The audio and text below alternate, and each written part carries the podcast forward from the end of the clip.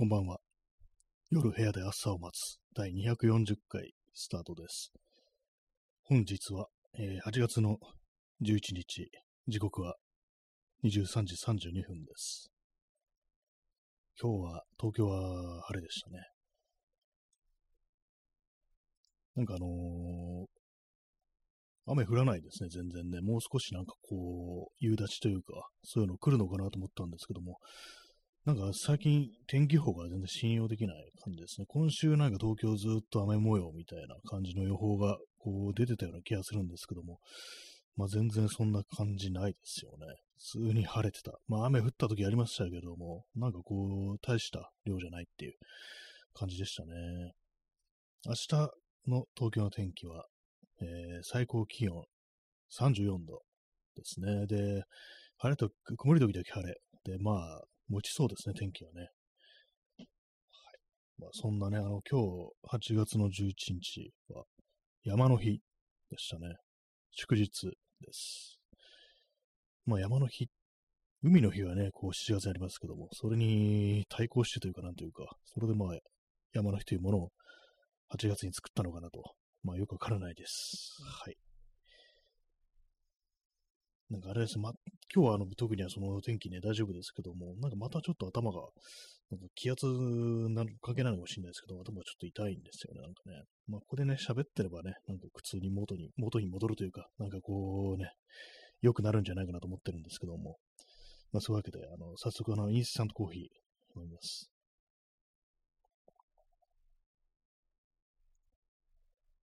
はい。今日はあの、水出しコーヒーは作ってないですね。えー、タイトルがはちがつじゅういちにちっていうね、タイトルしましたけども、特にまあ、何も思いつかなかったんで、こう、普通に今日の日付にしました。はい、えー、P さん、えー、ゲットズサーってね、これあれですね、にチャンネルですね、こう、いにしえのなんかこう、巨大掲示板ですね、こう、最初のね、あの、スレッドが立って、なんか次の、一番最初の書き込みの時に、ね、こう、にゲットズサーみたいなね、なんかそういう文化があったらしいですけども、えー、ありがとうございます。昨日、あれですね、上田正樹の話をしましたね。上田正樹。ね、あ、ヨシさん、エフエヌエス 歌謡祭のカンパニー見ましたか？大丈夫です。ちゃんと見ましたな、と。本当に言ってましたね、あれね。もう、ね、楽しみにね、こうね、こう見ましたけれども、ね、ほんとね、あの、あの感じ来るかみたいなね、あれありましたね。本当に。やっぱりね、なんかこう、ね、思ったよりなんかあのね、あのー、音楽にはなってましたね。音楽にはなったって当たり前なんですけども。まあちゃんとね、あの、一応そのギターも弾いてるし、一応まあちょっとメロディーみたいな感じになったかなという感じだったんですけども、でも逆になんか、あの、乾杯が始まった時にすごい違和感がありました。そこから乾杯につながるんだっていうね。まあ、つながってないのかもしれないですけども、まあそこまでいくと。ね、なんかすごかったですね、あれね。誰が、誰がアメリカの大統領になろうと思うみたいな、なんかそういう感じが始まってましたからね。なんだったの、まあ、ちょうどまあ、あの、その時期的に、確かにせんじゅうろくねんだったかじゅうななねんだったかの エフエヌエス 歌謡祭でしたね。まあ、あれ、でもまあ、ちゃんとなんか楽器は弾くんだっていうね、まあ、そういうところはちょっと感じましたね。それなりにやっぱなんか、一応音楽家なんだっていうね、そういうところは感じたんですけども、でもなんで あ, あれとね、あれをくっつけたっていうね、あのなんか語りと、語りっていうか、あのー、まあ、より物申す的な内容のね、あの歌と、その後始まる乾杯っていうね、なんで乾杯につなげるんだって感じですけども、まあ、どうね、あれ、事前にどういう話してたんですかね、その、テレビ側と、ね、テレビ局側と、乾杯やりますっつって、あれ始まった瞬間、あ、でもまあテロップとかね、入りますからね、普通にまあ、そういう話は取ってたと思うんですけども、ね、まあね、まあ、やっぱりあれでしたね、なんかあのー、マスコミのね、野郎どもとか、ワイドショーだとか、まあ、いつものあの、長渕節っていうんですかね、それがまあ出てましたけども、ね、あの感じでしたね。今、ライブどうなってるんですかね、あれね、あのか、あの調子でずっとやってたりするんですかね、やっぱ。まあ、たまになんかこう出されるね、あの、長渕がリリースする曲は、ちゃんとまあ、あの、一応音楽になってるっていうか、普通のね、ちゃんとした曲になってますけども、ライブとかはね、なんかあの感じで結構やってたりするんですかね。よくあの、ネタみたいな感じ言われますけども、長渕があの曲をね、こう、ライブとかで始めて、弾き語りで始めて、それでなんかずっと観客に歌わせてて、なんか自分はなんかあの、愛の手しかみたい、愛の手しか入れないみたいなね、なんかそういうネタありますけども、実際どうなんですかね。あの、純恋歌をね、あの、ほとんど観客に歌わせるみたいな、なんかそういう、なんかこう、まあ、ネットのあれ、コピペですけども、ね、なんかそういうの、そういうネタありましたけども、実際どうなんですかね。はい、純恋歌の。早速、早速、長渕の話をさせてきました。ありがとうございますね。ちょっといい、いいね、情報をね、聞きました。あの、なんか YouTube で検索すると、伊集院光がね、なんかそのことについてラジオでこう話してるっていうね、こう音源がヒットして、みんな見た エフエヌエス 歌謡祭の長渕っていうね、こういう感じで喋ってて、まあ、そりゃ話するよなっていうね、感じでしたね。私ね、あのー、それもずっともっと結構前なんですけど、長渕の、同じようなね、感じの、乾杯だったんですけども、乾杯をね、弾き語りで歌うっていうね、テレビで、それなんかね、だいぶ昔見たことあるんですけども、多分にせんじゅうねんぐらいだと思うんですけども、その時はですね、あのー、まあ、長渕が、まだあの、あれでした、あの、あの今のみたいなね、髪型、モヒカンじゃなくって、あの割に普通に近い髪型で、あのー、黒いね、あの、ライダースを着て出てくる。くるんですよね。そこにあのギターをね持ってて、でまあそれはいいんですけども、でまあ一応乾杯をね、まあ、ちょっとアレンジをしてるけど歌うんですけども、あの観客がですね、あの聞いてる人、スタジオとかで聞いてる人がなんかこうステージじゃないんですよ。あの平べ平べったいって言ったらあれですけども、上のねこう目線が上がるんじゃなくて、同じねフラットなあのところにまあその観客と長渕がこういるわけなんですけども、まあ、長渕がねこう赤いねなんかこうステージのねこうライトを浴びながらこうね、乾杯、よくわからないアレンジをされた乾杯を、ね、歌うんですけども、そこをね、なんか囲むように、あの、観客たちが、あの、なんかこう、見守ってるっていうね、かなり異様な絵をね、こう、私覚えてるんですけども、まあなんか、まあ、長渕がというよりか、その観客のなんかテンションみたいなのが、別に何も言ってないんですけども、なんかみん、あのね、あの、音楽に乗ってるわけでもなく、なんか直立通道というか、なんかこう、ね、ちょっと難しいんですけども、あの、例えるのが、とにかくこれはなんかちょっとただならぬ雰囲気だみたいなね、まあ、あの、まあ、ライトが真っ赤っていうのもあるんですけども、そういう中でこう長渕がこう、乾杯を歌うってね、こう聞いて、あの空気、やっぱあのね、観客もなんていうか、あれね、あれに協力してるというか、あの、一人ではこう、ね、あれかもしれないですね、あの、成立しないものなのかもしれないですね。あの観客、もう忠実というか、なんというか、本当に大ファンたち、ちょっとなんかあのね、思い詰めた感じのファンの皆様とこの総合作用によってなんかああいう空気生まれてるのかなと思ったんですけども、なんかね、あれすごかったですね、あれはね。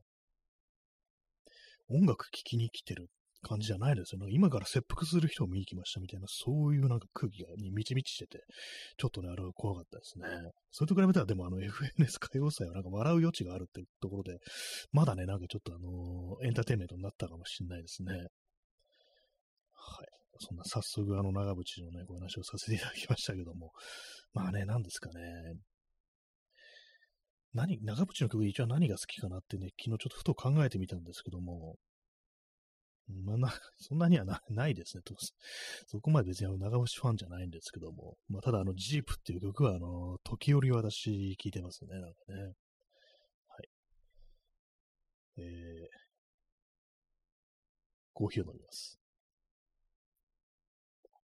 ちょっと頭が痛いもんですから、なんかあんまりこう話がっていうか、言葉が出てこないときありますね。ちょっと危ないんじゃないかって気しますけど、それ急になんか脳梗塞とかなんないかって感じですけどもね。まあ、そのじゃあの上田正樹のね、その流れで上田正樹の話もしましたけれども、昨日、あのベテランシンガーがあの奇妙なアレンジをする問題について結構話したんですけども、あの後ね、そのやっぱ上田正樹の、その、悲しい色やね、ライブって検索して、まあ、どんなだろうと思って、あのまあその昔あのリリー・フランキーがなんか今日ネタにしてたんで、ね、それ見てみたらね、意外に、意外に、あの、ちゃんとしました。さすがに、さすがにって言ったらあれですけども、やっぱりね、あの、ただなんか、入れてくるわけですよ。細かくなんかこう、ね、ほみたいとか、なんか、のんのんのとかね、なんかそういう感じのなんかこう、入ってくるんですけども、やっぱりあの、その辺はね、あのちゃんとしてます。すごいあの、バシッ、バシッとね、それは決めてましたね、やっぱりね、上田正樹。ね。いろんなね、でもアレンジがあるんですね。なんかこう、レゲエっぽくなっているやつとかもあったりして、それとかなんか割にこう、ね、あのオリジナルと違いますけども、これはなかなかかっこいいんじゃないかなみたいなね、そういうアレンジもありましたね。まあ、ただ、まあね、たもう半端じゃない回数あれ歌ってるでしょうから、ね、やっぱそういう風になんかやっぱアレンジだとか、歌い方とか変えないとちょっとやってられないよなみたいなところあるかもしれないですね。Oh yes, my love って感じですよね、本当にね。でもそのやっぱリズムとかね、やっぱあのバシッとね、こう決まってるますね、多分、ね、私みたいな素人からしても、まあ、ね、その話、一応なんかずらしてはいるけれども、本当破綻はしてないっていうね、当たり前ですけどもね、こんなこと、こんなこと言ったらね、あの、君はもっといろいろ音楽聞いた方が、聞くところから始めた方がいいとか言われそうですけどもね。はい、えー、座り直します。ヨシニさん、えー、おふくろさんに勝手にセリフを入れるとややこしいことになります。おふくろさんっていうのはあれですかね、昔のあの、何でしたっけ、森、森進一でしたっけ、おふくろさん、なんかあんまりその辺詳しくないですけども、セリフね、セリフはなんかね、こうなかなか難しいですよね。おふくろさん、ね、ああいう歌になんかこう、やっぱセリフ、ね、語りなのか、それともあのね、それこそ、Oh yes, my love みたいな、的ななんかそういうやつなのかね、どっちかわからないですけども、ね、ああいうのやっぱでもね、こう、さっと入れてくるライブとかでね、なんかこう、その即興でああいうのをやるの、すごいですよね、やっぱりね。根本がやっぱりね、しっかりしてないと、ね、ちょっとね、難しいっていうね、ところありますよね。まあ、セリフのある曲って、なんかあの、気になりますよね。語りが唐突に入ってくるっていうね。昔のね、なんか曲とかね、割とこう、あったりこうしますけども。あとあれですよね。あのビジュアル系のバンドのね、あのいう楽曲も、唐突になんか英語のね、語りが入るみたいな、語りというか、なんというかね、なんかそういうのありますよね。なんか、私が結構ね、その語りのある曲っていうのことと印象に残っているのが、これ松田優作ですね。松田優作の夏の流れっていう曲があるんですね。これはですね、なんかこう、まあ、あの、処刑遊戯だったか、殺人遊戯だったか、まあそういう、まあ、松田優作主演の映画の挿入歌みたいな感じでこう流れてくるんですけども、あのね、クラ、クライマックスというか、まあ私的にはクライマックスですよ、その、ね、語りが来るとか、ね、ちょっと今あの思い出してるんですけども、どんな内容の語りだったか。シャツに染みる、ね、汗の乾きが、憧れた夏の光をかすかにする。なんかそういうやつで、ね、オレンジ色の、ね、なんだ、なんだったかな。なんとかかんとかがオレンジ色の脳内を駆け巡るというね、なんかそういう感じの唐突に入って、もうよくわからん、な内容がね、全くわかんないんですけども、でもなんかね、あれの曲も私好きで、定期的にね、あの語りが聞きたくね、語りが聞きたくてあの曲ね、聴いてますね。夏になると聴きたくなりますよと。シャツに染みる汗の乾きが、憧れた夏の光をかすかにするっていうね、何って感じですけどもね。えー、コーヒー飲みます。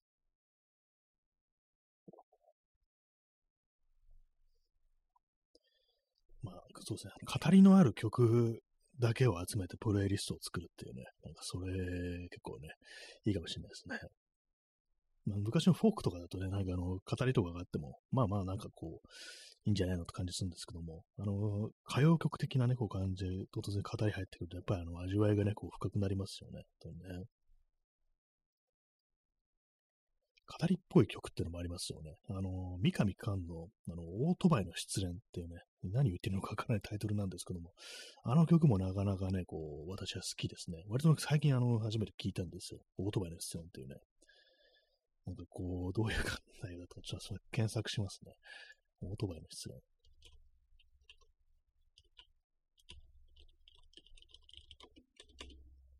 まあね、人間が失恋するんだから、オートバイの失恋ってものがあってもいいじゃない。かっていうね、まあそういうね、こう、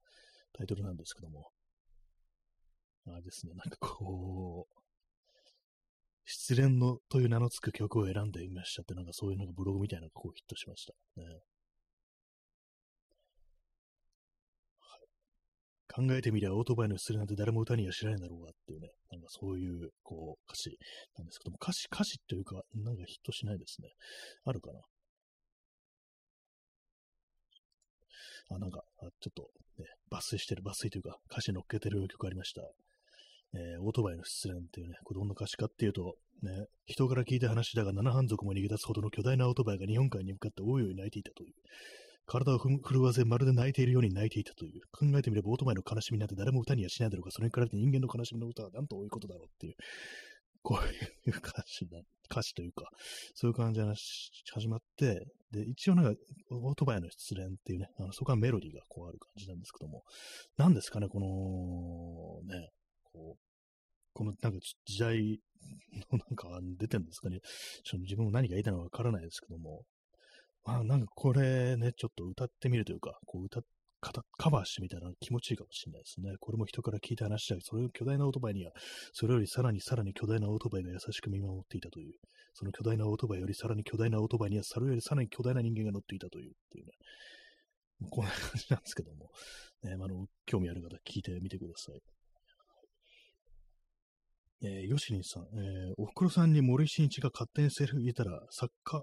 作詞家、えー、川内康則が怒って、もう歌わせないという問題がありました。川内先生が亡くなるまで歌えないことになりました。あ、そうなんかありましたね。それ揉め事みたいなのなんかちょっと聞いたことあります。それなんかセリフだったんですね。ああ、なんか作詞家がね、私のね、作品をそういう形で既存するんじゃないみたいな、そういうことなんですかね。でもなかなかですね、もう歌わせないっていうのはね、こう、ややこしい、本当そうですね。ややこしいことになりましたね、それね。ということは、その川内康則はまだこう、存命で、ね、その先生は存命なんですね。まあ、森進一、ね、いつ歌えるようになるのでしょうかという感じですけども。えー、どんなセリフ入れて入れたんですかね、おふくろさん。えーとも私、おふくろさんとなんかあの、あの曲が一緒になって、あの、えりも岬がちょっと一緒になって、ちょっとよくわからなかったんですけども、ちょっとあの、検索します。おふくろさん、森進一。まあなんか、ウィキペディアにおふくろさん騒動っていうのがありますね。そのなんかやっぱこう、セリフを入れただけで、ね、結構む昔ですね、これにせんななねんに発生した騒動、騒動であるっていう、ね。森が川内に無断で前奏パートをつけて歌唱したとして、にせんななねんに発生した、発生した騒動であるっていう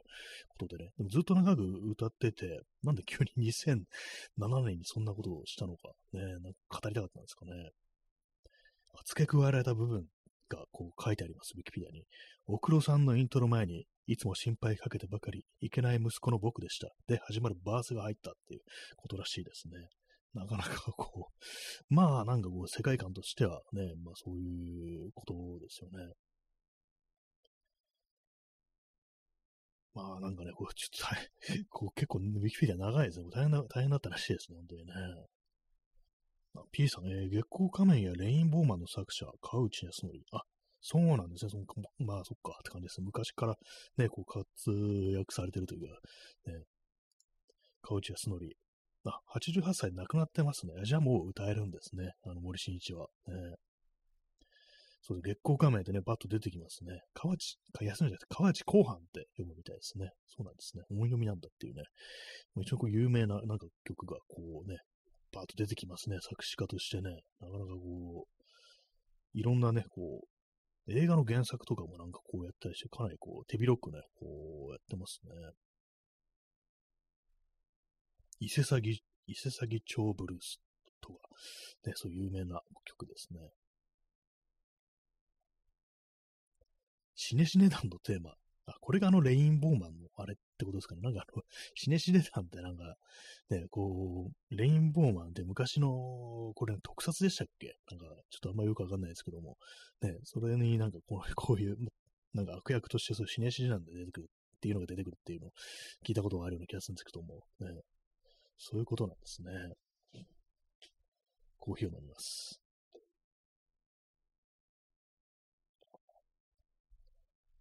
まあね、確かにこう、作詞家、ね、作、作詞ってなんかちょっと軽く見られそうなところありますけども、やっぱ世界ですね、歌の世界観みたいなものって重要ですからね。特にまあほんと大衆、ね、あの歌謡曲なんてものはね、こうみんなこう、口ずさみたくなるような、ね、まあ、そういうものでなくてはいけないということで、そうなるとまあ歌詞というものも非常に大事なのかなと思うんですけども、そういうところにね、あの、語りが入れられてはっていうふうに思ったのかもしれないですね。まあ、それにしてもなんかこう、反応としてはね、かなりこう、強いなっていうね、ところでね、なかなかこう、ちょっと怖いですけども、ね。えー、元来、川内は親分肌の人間であるが、森のそれまでの境遇に同情、ひたむきだった人柄を気に入り、家族ぐるみで付き合い始めたって、まあ、そういうね、ことなんですね。なるほど。ね、おふくろさん、ね、おふくろさん、森進一、歌詞、検索。あ、おふくろさんよ、おふくろさん。空を見や、空を見上げりゃ空にある。雨の降る日は傘になり、お前もいつか世の中の傘になれよと教えてくれた。あなたのあなたの真実、忘れはしない。ね、そういうことらしいですね。でも聞けば、こう、あれなんですけども、ね、おなんか歌詞をこう読んだのは初めてなようなこういう気がします。おふくろさんってね、なんかそのフレーズは知ってるんですけども、パッとなんか歌がちょっと思い浮かばないですけども、ね、ヨシンさん、えー、絶対に今は無理そう。死ね死ねな。そうですね。なんかこう、まあ深、深夜とかでね、なんか放送されてるような、そういうまあ、ね、アニメだとか特撮だったらまあいいけどっていうね、あんまこうね、出てこないですよね。死ね死ねなんていうね、まあ、ストレートなーって感じですけどもね。えー、延長します。えー、コーヒー飲みます。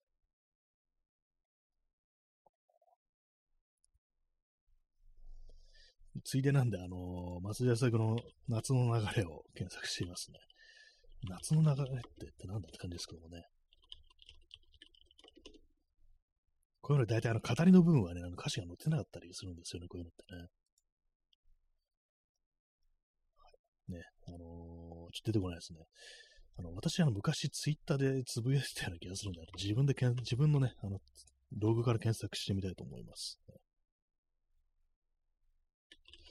憧れたです。検索してみますかね。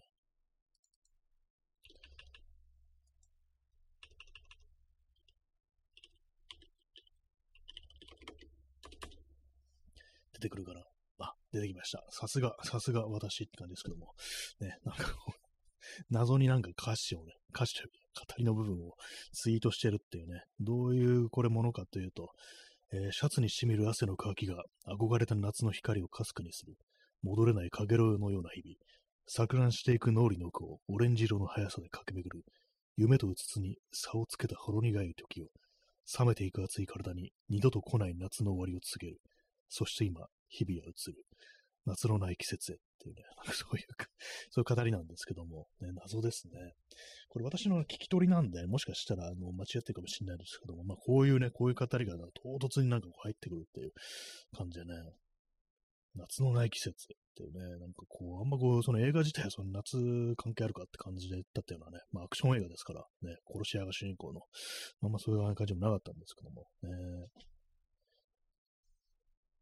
これは誰が、ちょっと、誰がね、あの、作詞してるのか、ちょっと見てみたいと思います。夏の流れってなんか丸山健二っていうね、こう作家の小説のタイトルでなんかあったと思いますね。まあそこから撮ってるんですかね。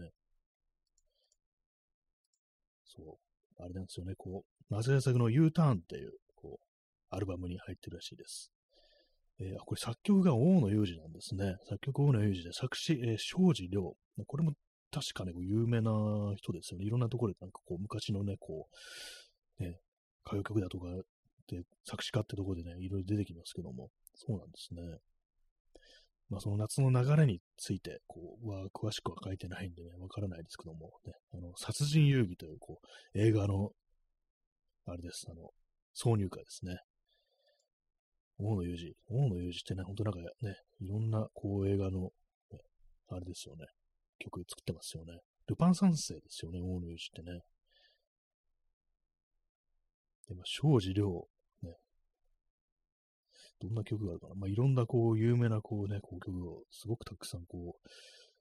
書いてますけども、あの、なんですかね。まあいろいろあります。あ、そうですね。これは、なんか私がなんか妙になんかこう、ね、あれ、記憶にあるのは、あの、柳ジョージのあの曲のね、歌詞を結構たくさん書いてますね。あの、祭り林が聞こえるのテーマだとか、で、なんかその辺ですね。あのそれでなんか私はちょっと目が覚えてたんですね。えー、ヨシニさん、えー、少し眠れない夜っぽい。あ、そうですね、確かにね。錯乱していく脳裏の奥をオレンジ色の速さで駆け巡るってどんな、大丈夫かって感じですけどもね、なんかね、冷めていく熱い体に二度と来ない夏の終わりを告げるっていう、ね、夢とうつつに差をつけたほろ苦い時よっていうね、かなり湧き上がるんですけども、もう夏のね、なんかこう、夜、ね、眠れない感じですけど、まあもうでももうすぐこの暑い日々も終わりだろうというね、まあ、その夏が終わると同時に何かこう自分の大事になったものとかそういうものがなんかこうなくなってしまった失ってしまったってそういうことをなんかこう、ね、身に染みして感じてるみたいな、かなり無理やりな感じを解釈してますけども、そういうね、ことなのかもしれないですね。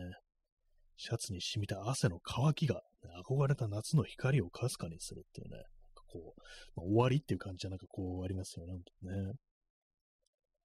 えー、P さん、えー、そもそもレインボーマン、えー、デスデスガン、デスデスガン、言いづらいですね、これなんか、デスデスガン、まあこれ、死ね死ねなんか、ちょっとあの、ラジオトークのね、あの、検閲によって書けないので、デスデスガンになってますけども、えー、死ね死ね団が、えー、日本の帝国主義に対する恨みがその動機なのに、それを悪役に据えようという時点で、えー、当時はそれが善悪の境界線を撹乱しようという描写だったのかもしれませんが、あ、そうなんですね、死ね死ね団っていうのは、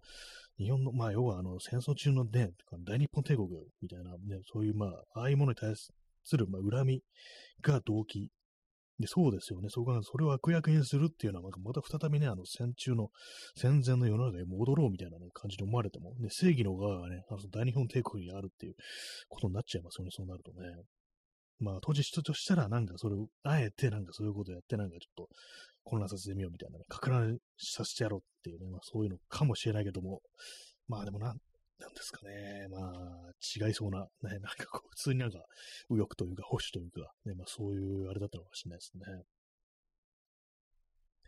なんかあれですよね、レインボーマンっていう、まあ、ヒーローはなんかあの、インドで修行したみたいな、なんかそういうものだと、なんか私はこう聞いたことがありますね。右翼っぽいヒーローではなかった気がしますね、なんかね。ナイロですからね。今だったらなんかちょっといろんな解釈をされそうな感じで、なんか変なね、こう、イチャモンつけてくる人とかいるかもしれないですね。そして今、日々は映る夏のない季節というね、まあそういうことなんですけども、ね、語り、ね、語りのある曲でね、ちょっとなんかあの、ね、例によって、またあのプレイリストをちょっと作ってみようかななんて思ってます。語りってって感じですけどもね。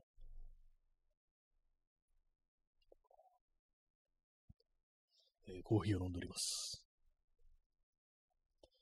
えー、時刻はにじゅうさんじごじゅうきゅうふんですね。もうすぐ日付が変わって、はちがつのじゅうににちになるということなんですけども、なんかあのはちがつのじゅうよっかから、あのこのラジオトークで、あの継続は力なら、力なりキャンペーンっていうのをやるらしく、今なんかにしゅうかんぐらいね、あの、こう、ある程度の日数、こう、やると、ライブを、あの、延長チケットをもらうと同時に、あのー、さんぜんぶんのポイントがもらえるっていうのがあるらしいんで、あの、じゅうよっかから、おそらく毎日ちゃんとやると思います。ね、久々にそうになりますね。まあ、さんぜんえんぶんといってもポイントですからね、ポイント、ね、なんかまあ使える、やるね、やってん、そういうキャンペーンやってんだったら、まあ乗ろうという感じでね、まあどうせまあほとんど毎日やってますからね、まあ、そういう感じなんで、じゅうよっかからはあのタイトルにですね、あの、ハッシュタグみたいな感じで、あの、継続は力なりっていうね、そういうタイ、ね、あの、タグをつけて、こう放送することになります。まあ、延長チケットないならないでね、別にいいんですけどもね、あの、いちじかんとかいちじかんはんやりたいって時は、まあ、一旦終わってまた始めるっていうね、まあ、そういうことすりゃいいんですけども、まあ、ただちょっとめんどくさいから、ね、延長チケットが、まあ、まあ、あるんならいいよな、という感じでね、まあ、そのキャンペーンに乗っかってみようというね、そういう話でした。はいね、はちがつのじゅうよっかというと、ね、今ちょうどはちがつのじゅうににちになりましたね。月曜日ですね。月曜日から、ね、にしゅうかんということらしいですね。夏の流れですね。ちょっと何言ってるのかわからないですけども、ね、まあそういう感じでこう、皆様あの語りのある曲、ね、こう、ね、こういうのありますよって、ね、知ってましたら教えてください。そして私なんかこういうのを読ませてみたいというのがあったらなんかあの、送ってください。はい。ね、私はなんかちょっとおもちゃにしてもらえればと思います。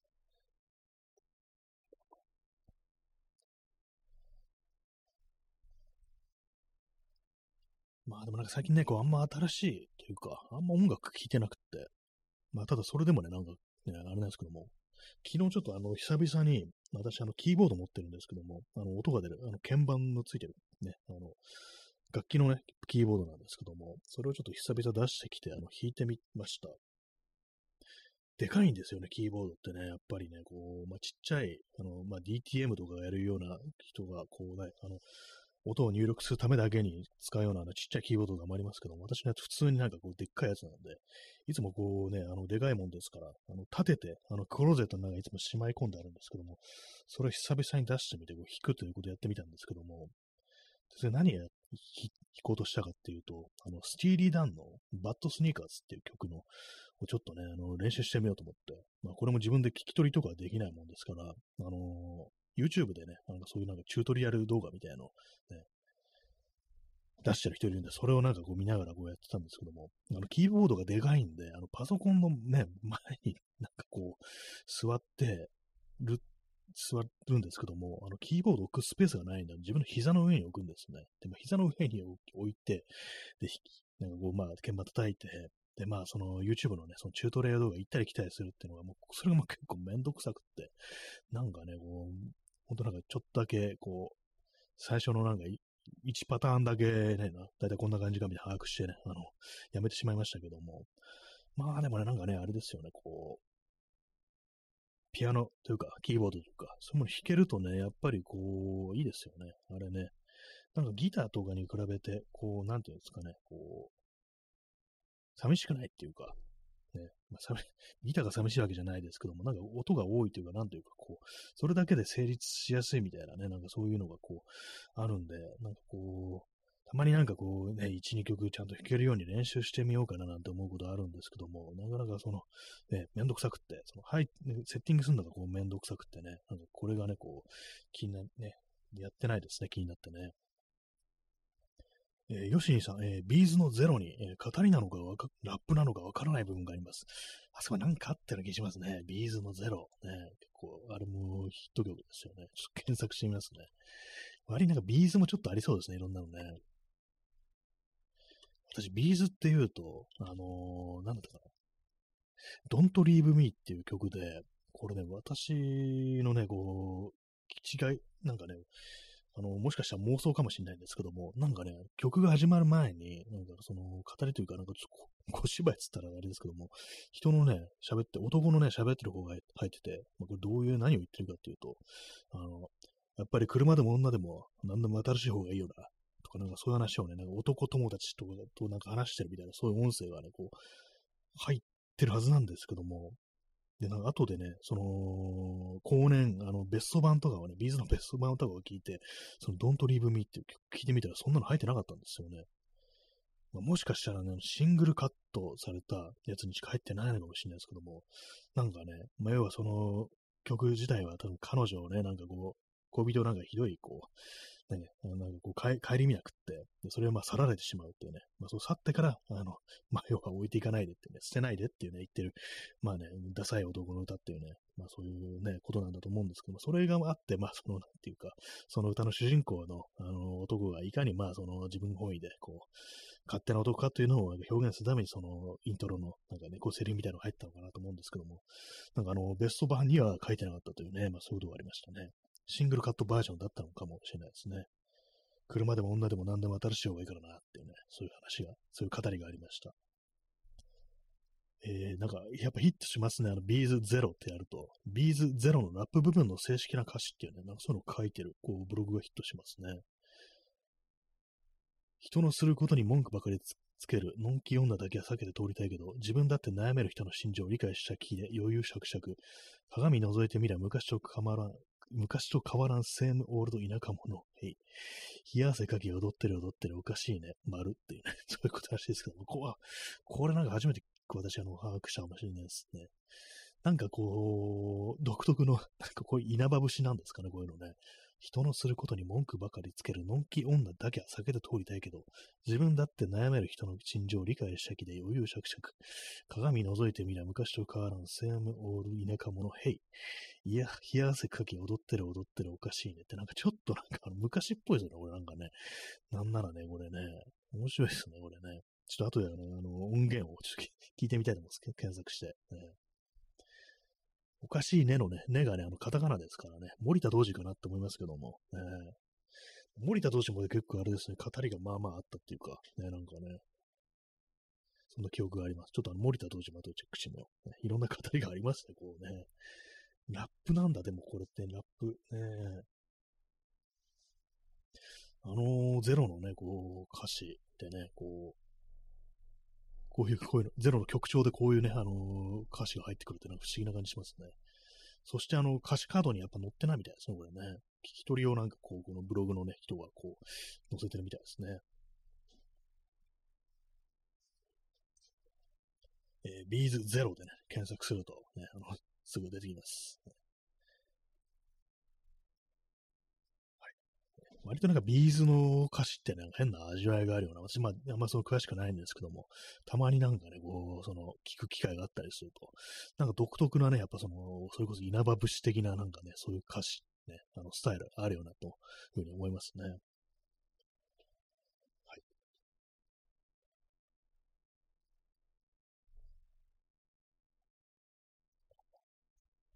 い。えー、れいじななふんですね。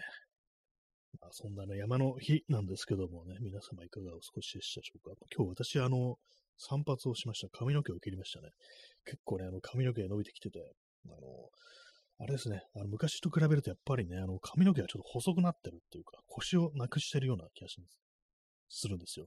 そういうのもあってね、割となんかこう、前髪とかがね、伸びてるとね、あの、普通にファサーっとね、なんかこう、ま、あの、目の前に垂れてくるんで、それがちょっと鬱陶しくなって切りな、切りました。ね、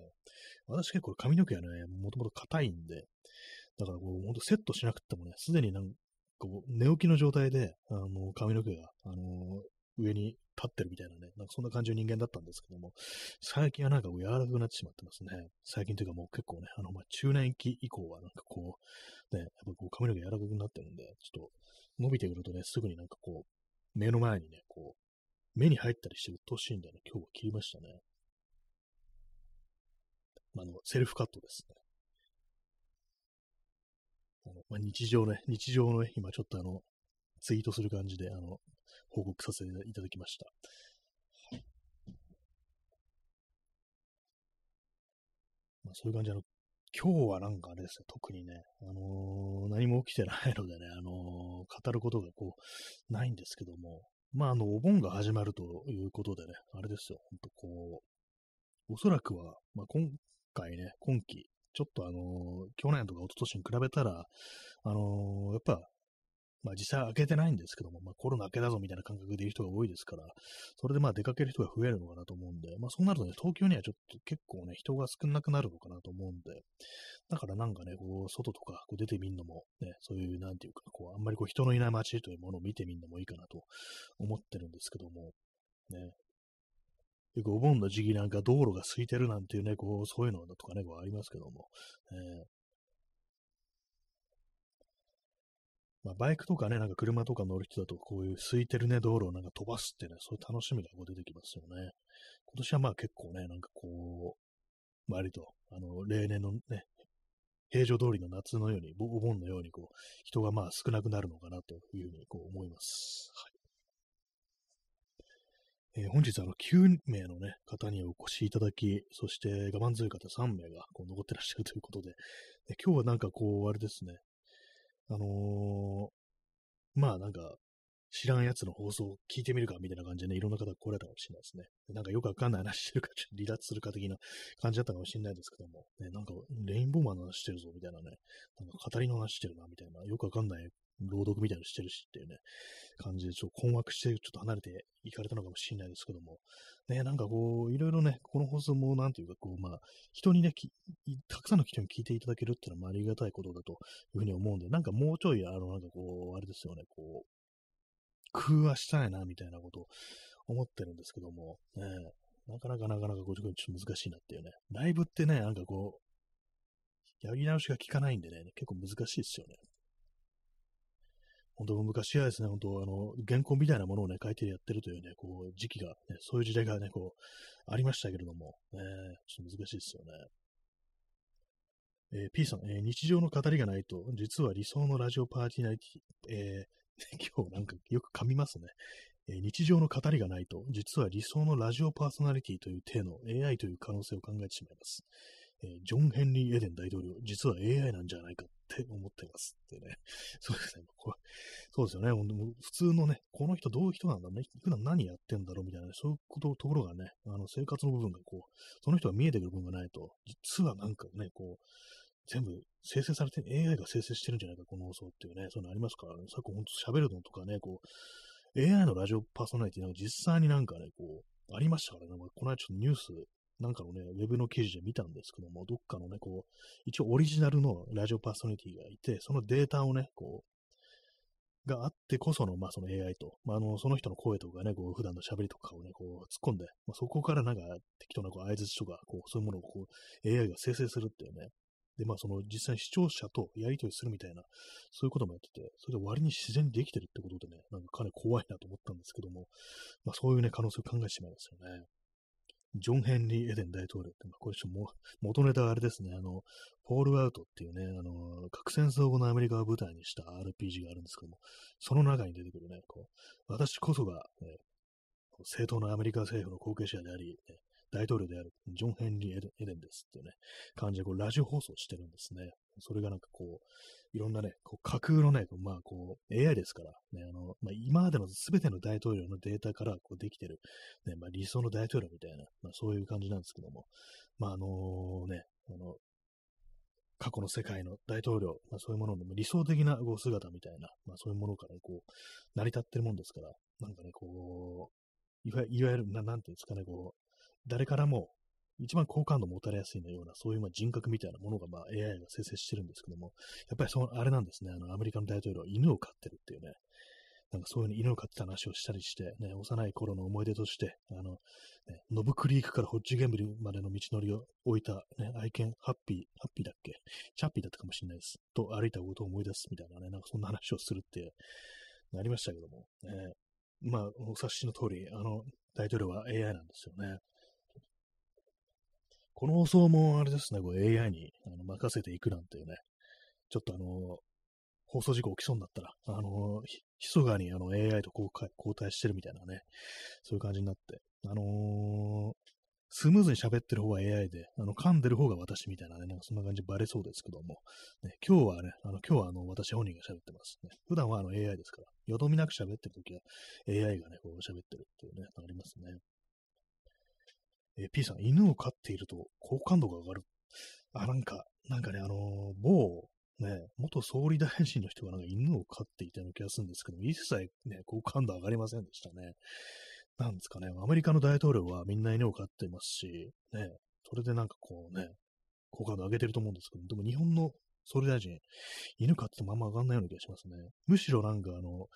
ね、私は思うんですけども、ね、某、ね、安倍蔵さんだったかな、名前忘れちゃいました。ね、が、なんかね、こう、犬をね、撫でてるね、こう映像があって、それ見たら、なんか、撫で方、おかしいなと思って、なんかよそよそしいんですよね。犬なんてね、あの飼ってりゃね、わかると思うんですけども、あのー、撫でるときなんて、ほんとね、ワシワシワシワシね、あのー、するわけですよ。ね、それも犬をそ、犬もそれを喜ぶんですよね。それがもう安倍さんの場合ね、なんか手つきがね、なんかこう、恐る恐るみたいな、なんか表面ね、この毛のね、あの、一番上の、なんかあれですよ。人ん家にね、遊びに来て、あの、初めて犬触りますみたいな、そういう、ね、触り方してるんですよ。これあの、ね、あ、もうあんま可愛がってないな、これって感じでね。あの、逆に好感度が下がりましたね、あれね。絶対なんか、もう、普段ね、構ってやってないだろうみたいなことを私は思ったんですけども。ね、まあ、その辺はね、アメリカの大統領との、まあ、器の違いだなと思ったんですけども。まあ、今、こういうこと言うと、あの、アメリカの大統領を持ち上げちゃうみたいな感じになるんですけども。ね、トランプとかも犬飼ってたんですかね。なんか、いつだったかね、ちょっと、どっかで聞いたんですよ。あの、大統領は全部、やっぱ犬飼ってるみたいなね。なんか、そんなことを聞いたような気がするんですけども、ね、トランプを飼ってたんですかね。なんかこう、大統領、ね。大統領ってね、なんかどうもアメリカ社会においては結構なんていうか影響力が大きいっていうの、昨日も話もしましたけども、やっぱトランプが大統領になってから、その白人至上主義者みたいなのがね、結構大手を振って歩くようになったみたいな話しましたけれども、ね、なんかこう、ちょっとね、どただね、あの、ただの大統領じゃんみたいなね、ただの偉い政治家じゃん。そういうなんかモラルだとか、そういうところになんかそこまで影響ないだろうみたいなことちょっと思っちゃったりするんですけども、どうもそうでもないというね、なんかああいう差別的な人物が大統領になると、なんかお墨付きだぜっていう感じで、なんかね、そういう差別、ね、白人、白人主義者がこう、偉そうにするってね、そんなことがあるんだろうと、ちょっとびっくりしましたね、あれね。えー、P さんが、ね、エーアイ で生成された犬を撫でる元総理。ね、今、いいですねって言うとちゃんとよくはないですね。エーアイ で生成された犬、エーアイ の犬ってなんかちょっとよくわからないですよね。まあ、え、まあ、なんですかね。鳴き声とかが エーアイ 生成みたいなね。まあ、あれですからね、こう、姿、姿ですかね。こう見た目がなんか エーアイ で生成されてるってね、あるかもしれないですけども、スリーディー モデルのね、こう、犬っていうね、それを撫でる、ね、こう、元総理っていうね。まあ、あれも エーアイ だったかもしれないですね、あの犬もね。実は存在しなかったっていうね、犬なんて飼ってませんという、そういう余地が待っててもおかしくはないですからね。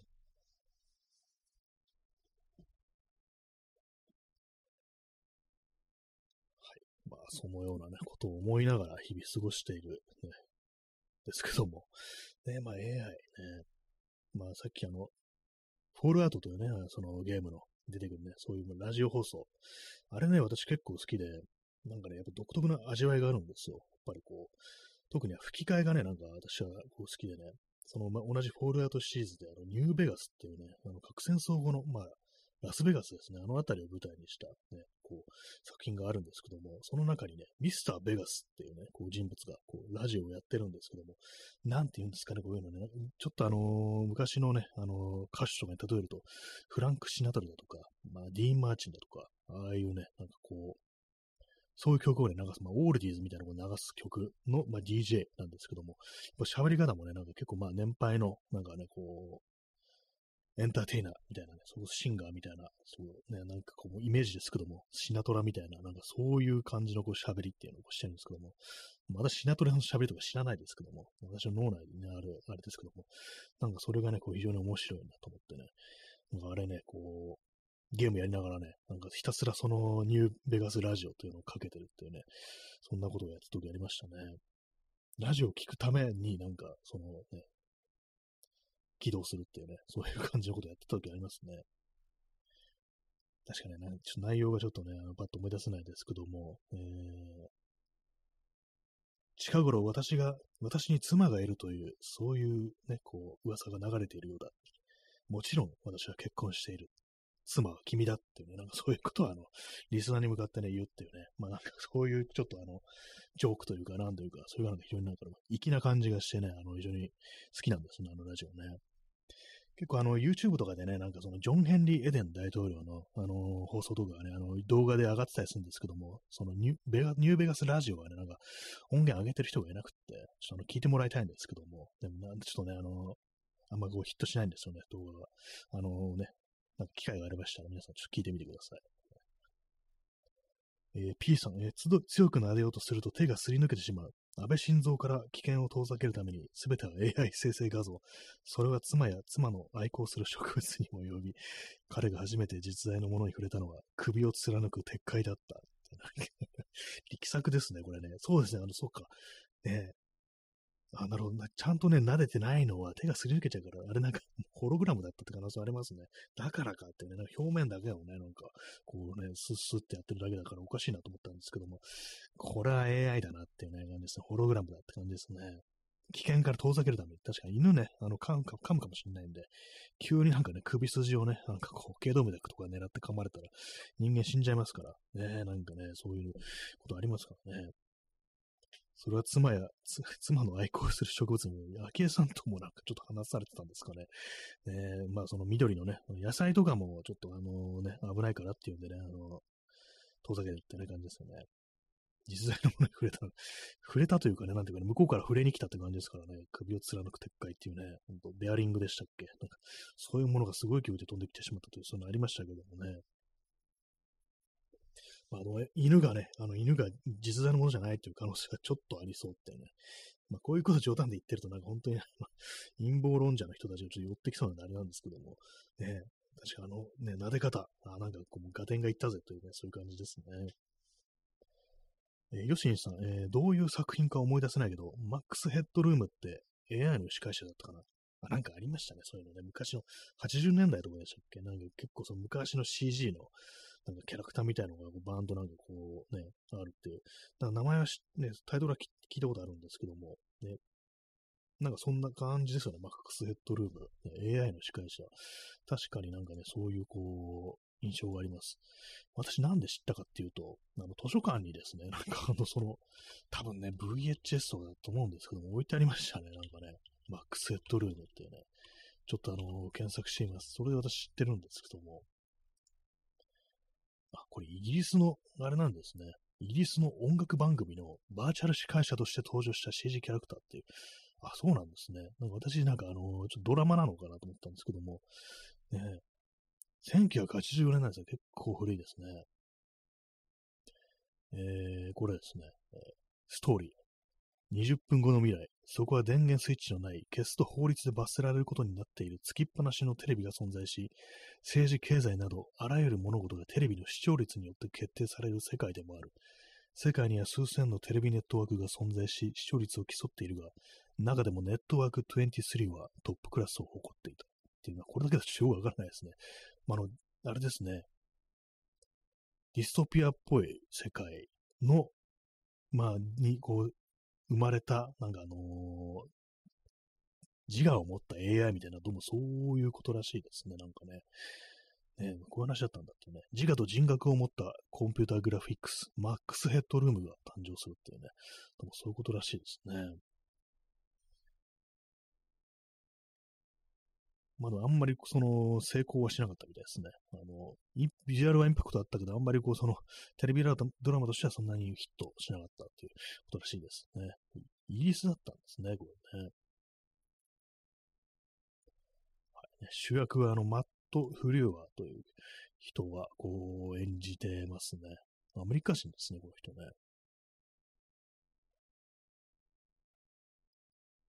はい。なんかあの、いろんなね、こう、映画に出ておられます。ね、ベテランですね。はい、ね。マックスヘッドルームについて検索するにせんにじゅうさんねんと、もう夏というね、ことなんですけども、ね、なんかそういえば聞いたことあったなというね、なんですけども、まあ、思ったよりね、こう古いね、こう作品でしたね。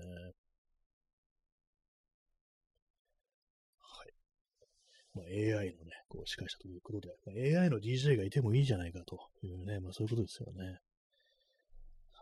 い、まあ最近 エーアイ いじってないですね、そういえばね。一時期なんか エーアイ でなんか画像を生成するみたいなのよくやってましたけども、ね、オープンチャットじゃなくて何でしたっけ、オープンチャットは ライン だぞって感じですけども、あのー、チャット ジーティーピー、ね、あれもなんか私対してこう活用してなくて、ね、まあ、せいぜいなんかあの文章の、ね、こうリライトに、に使ったことがありますね、あれね。まあ、そういうのは一応実用でしか使ってないんですけども、なんかちょっと面白い使い方みたいなのがもう全然思いつかなくて、それがね、ちょっとやってないんですけども、ね、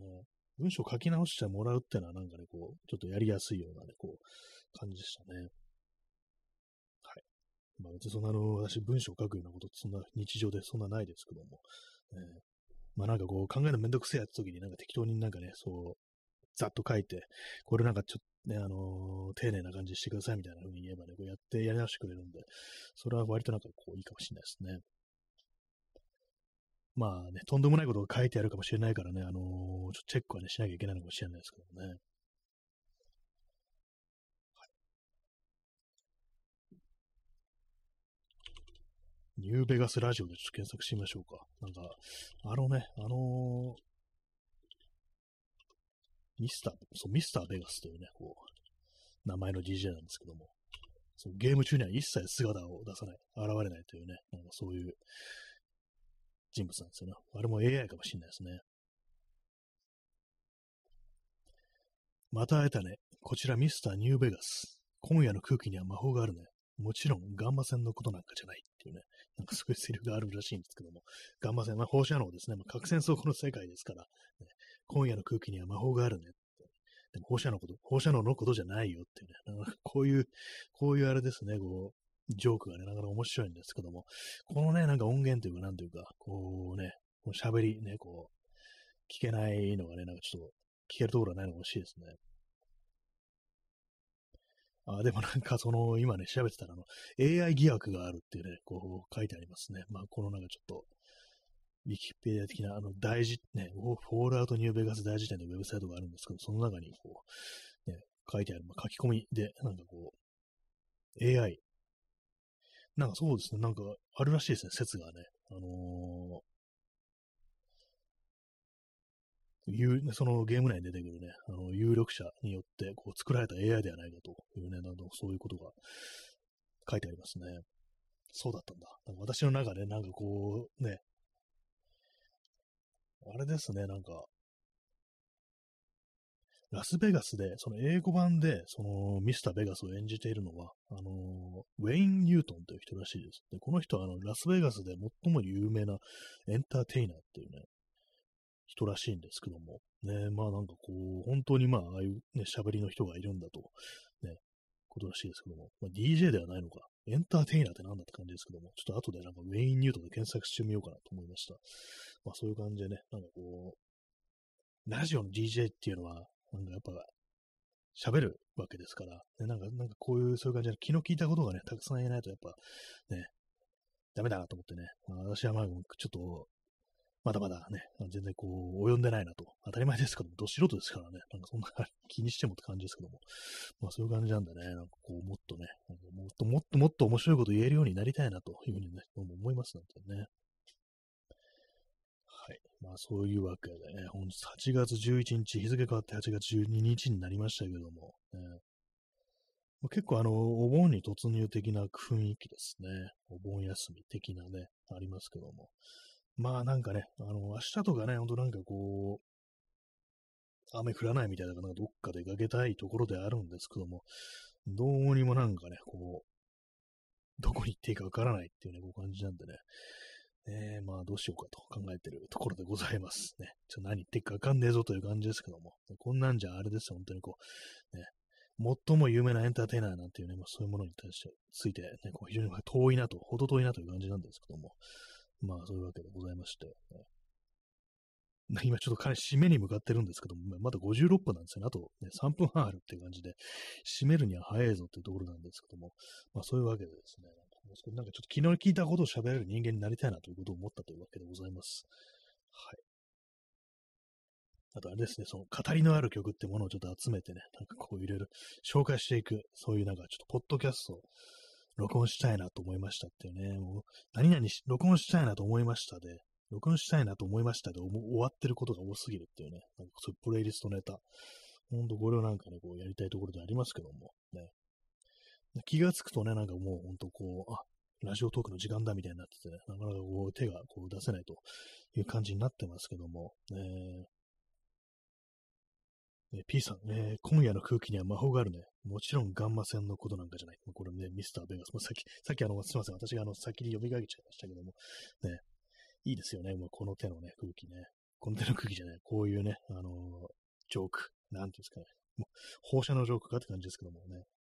文明崩壊後の世界にふさわしい、なんかね、こう、トンチが効いてます、本当にね。他もなんかね、こう、いろんなね、こう面白いね、こと言ってたと思うんですけども、ねもう全部ね、あの、書き起こそうかなっていうふうにちょっと思いました。ね、これもあれなんですよね。もう英語版だとちょっとあれですよね。こう吹き替え版、吹き替え版じゃないとね、ちょっとね、あ私はなんかこう、吹き替えの方がね、好きでね、あのよく聞いてたりしたんですけども。ね、はい。まあ、そのような感じで、えー、ごじゅうはっぷんじゅうななびょうということで、残りにふんはんぐらい。ですね。いっぷんはんか。いっぷんはんぐらいね、残されておりますけども。いっぷんはんで何ができるって思うんですけども、意外とね、なんかこの、ラジオトークみたいなのやってると、いっぷんはん結構長いなっていうふうに思いますね。なんかね。えー、P さん、こちらはミスターニューベガス。君の情熱を燃え上がらせるよって、ね。これはありましたね。これもね、なんかこう、なんていうんですかね、この、ちょっと、な, なんていうか、ちょっとあんま人間味感じないところありますよね。これが逆になんか面白いみたいな。まあ、エーアイ 説もね、出てくるのも、ね、ムーブになるかなという感じなんですけども、ね、こういう感じなんかこう、すべてのセリフをね、書き起こして、ね、常にあのストックしておくみたいな、ストックしてどうするって感じですけども、ね、まあ、そういろんななんか ディージェー の、あのー、よくね、使うこうフレーズとか、そういうものをなんかこう、エーアイ にね、あのー、読んでもらって、そこからなんかこう、生成するっていうのやったらなんかちょっと面白いんじゃないかなと思いましたけども、ね、